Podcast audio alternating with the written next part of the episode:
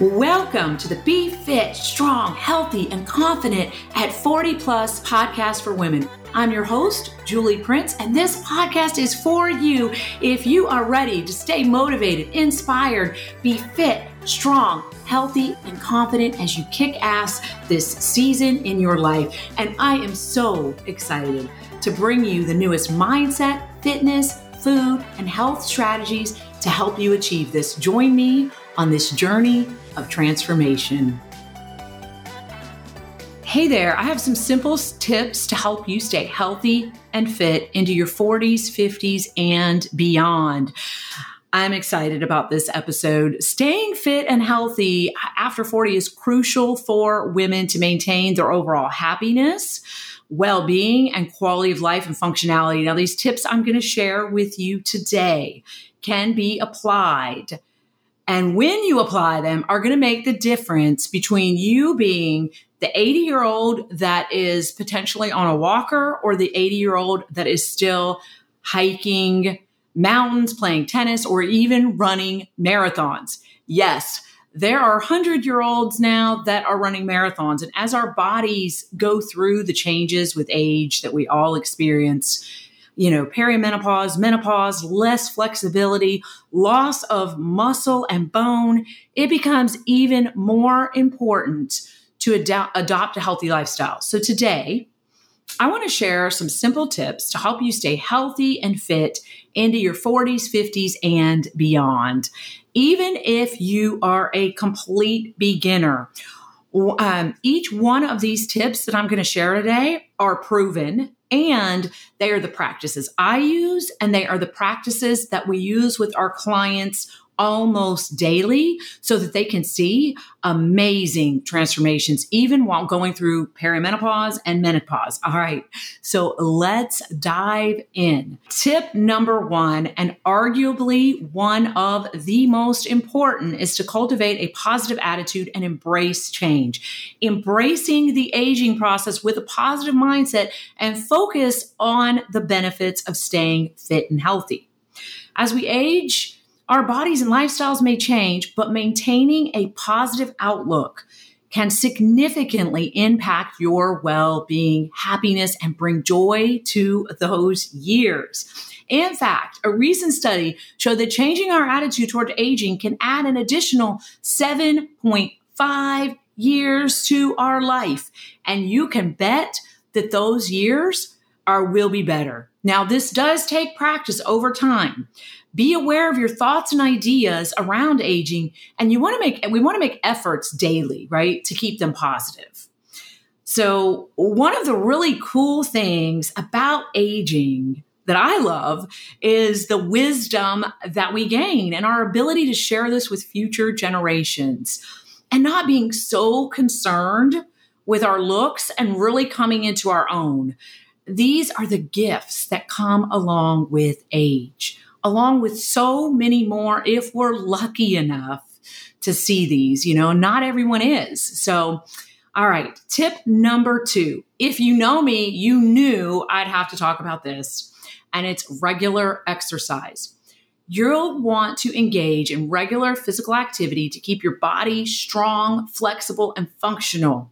You want to aim for a mix of aerobic exercise, strength training, and flexibility training. And you want to find activities you enjoy, such as walking, jogging, swimming, yoga, and dancing. You're going to feel so much better and totally change the way you age by doing this.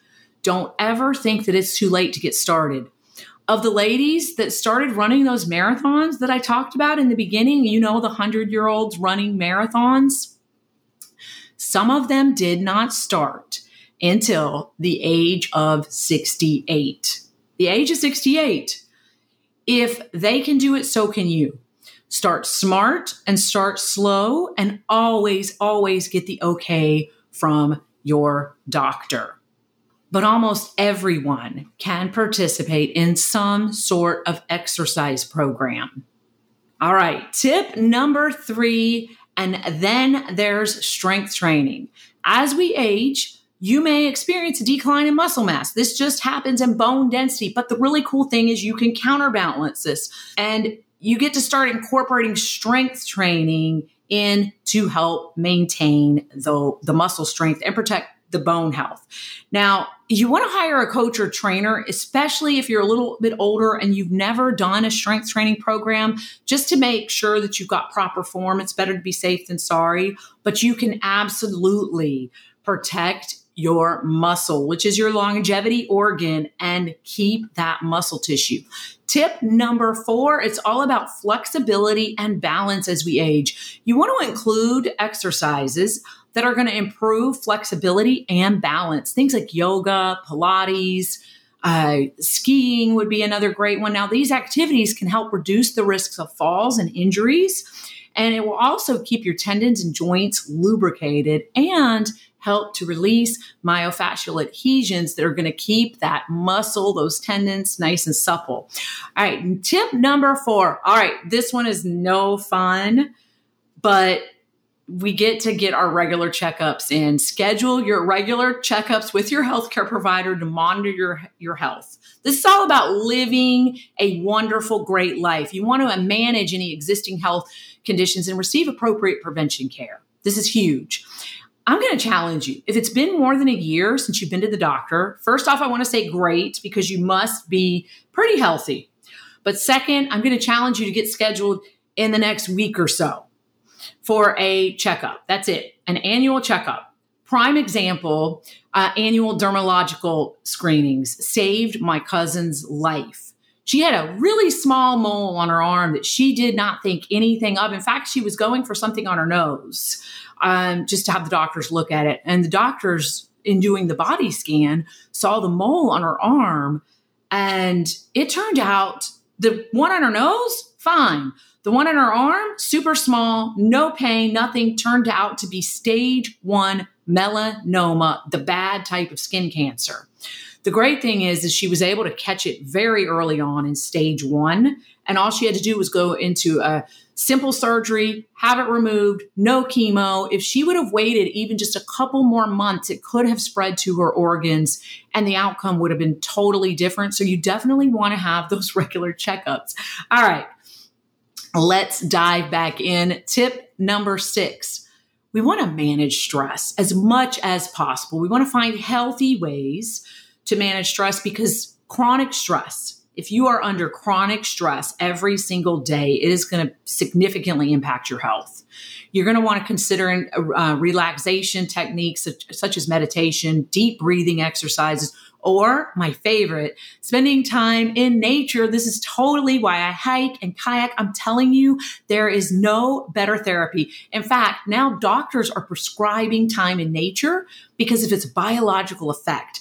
Time in nature has even been shown and proven to lower blood pressure. I can totally attest to the blood pressure thing. Um, you know, my blood pressure was a little bit higher, but since I've been going out regularly, at least weekly, getting out and doing something for a couple of hours generally, not just I have been able to keep my blood pressure fluctuating between 110 and 120 top number and 60 and 70 bottom number. I want to challenge you on this one too. I want you to test this out for yourself so you can see it for yourself. If you don't have a blood pressure monitor, go to your local drugstore. CVS, Walgreens have some very, very good quality ones. Take your blood pressure before, take it again a week after you've spent some time, a couple of times outside.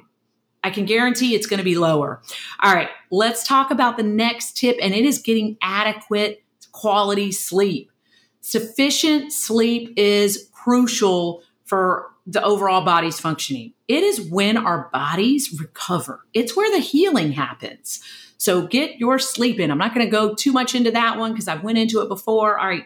Tip number eight is we want to maintain positive social connections, strong social connections with friends and family, help reduce stress, release oxytocin. Social connections are a powerful way to keep us happy and joyful. So spend time connecting. Tip number nine limit alcohol and avoid smoking. If you consume alcohol, you're going to want to do so in moderation and you're going to want to limit secondhand smoke, even secondhand smoke, even if you're not a smoker. Um, listen, I know if you're here listening, you know smoking is bad for your health, but it can be very, very addictive. So if you need help cutting back, I, you know, would highly suggest finding a professional to help you with cutting back because it can make such a tremendous difference in your life and your lungs will thank you. Tip number 10 is mindful eating. You might be like, Julie, what does mindful eating even mean? It's simply paying attention to your eating habits to slowly slow down and enjoy the food. Pay attention to your hunger cues. Are you really hungry? Or are you just dehydrated? The easiest way to tell this is drink about 10 to 12 ounces of water, and you may be surprised that the hunger goes completely away, and then you know you were just dehydrated. So pay attention, enjoy every bite of food. Tip number 11 is stay active throughout the day, become neat. Non exercise activity thermo Genesis. That's what NEAT stands for. Incorporate physical activity into your daily routine. Take short walks during breaks at work or do some stretching exercises while watching TV and use a standing desk. This is so much healthier. I get all of my clients on a, at a standing desk. Tip number 12. This one's huge. Practice gratitude.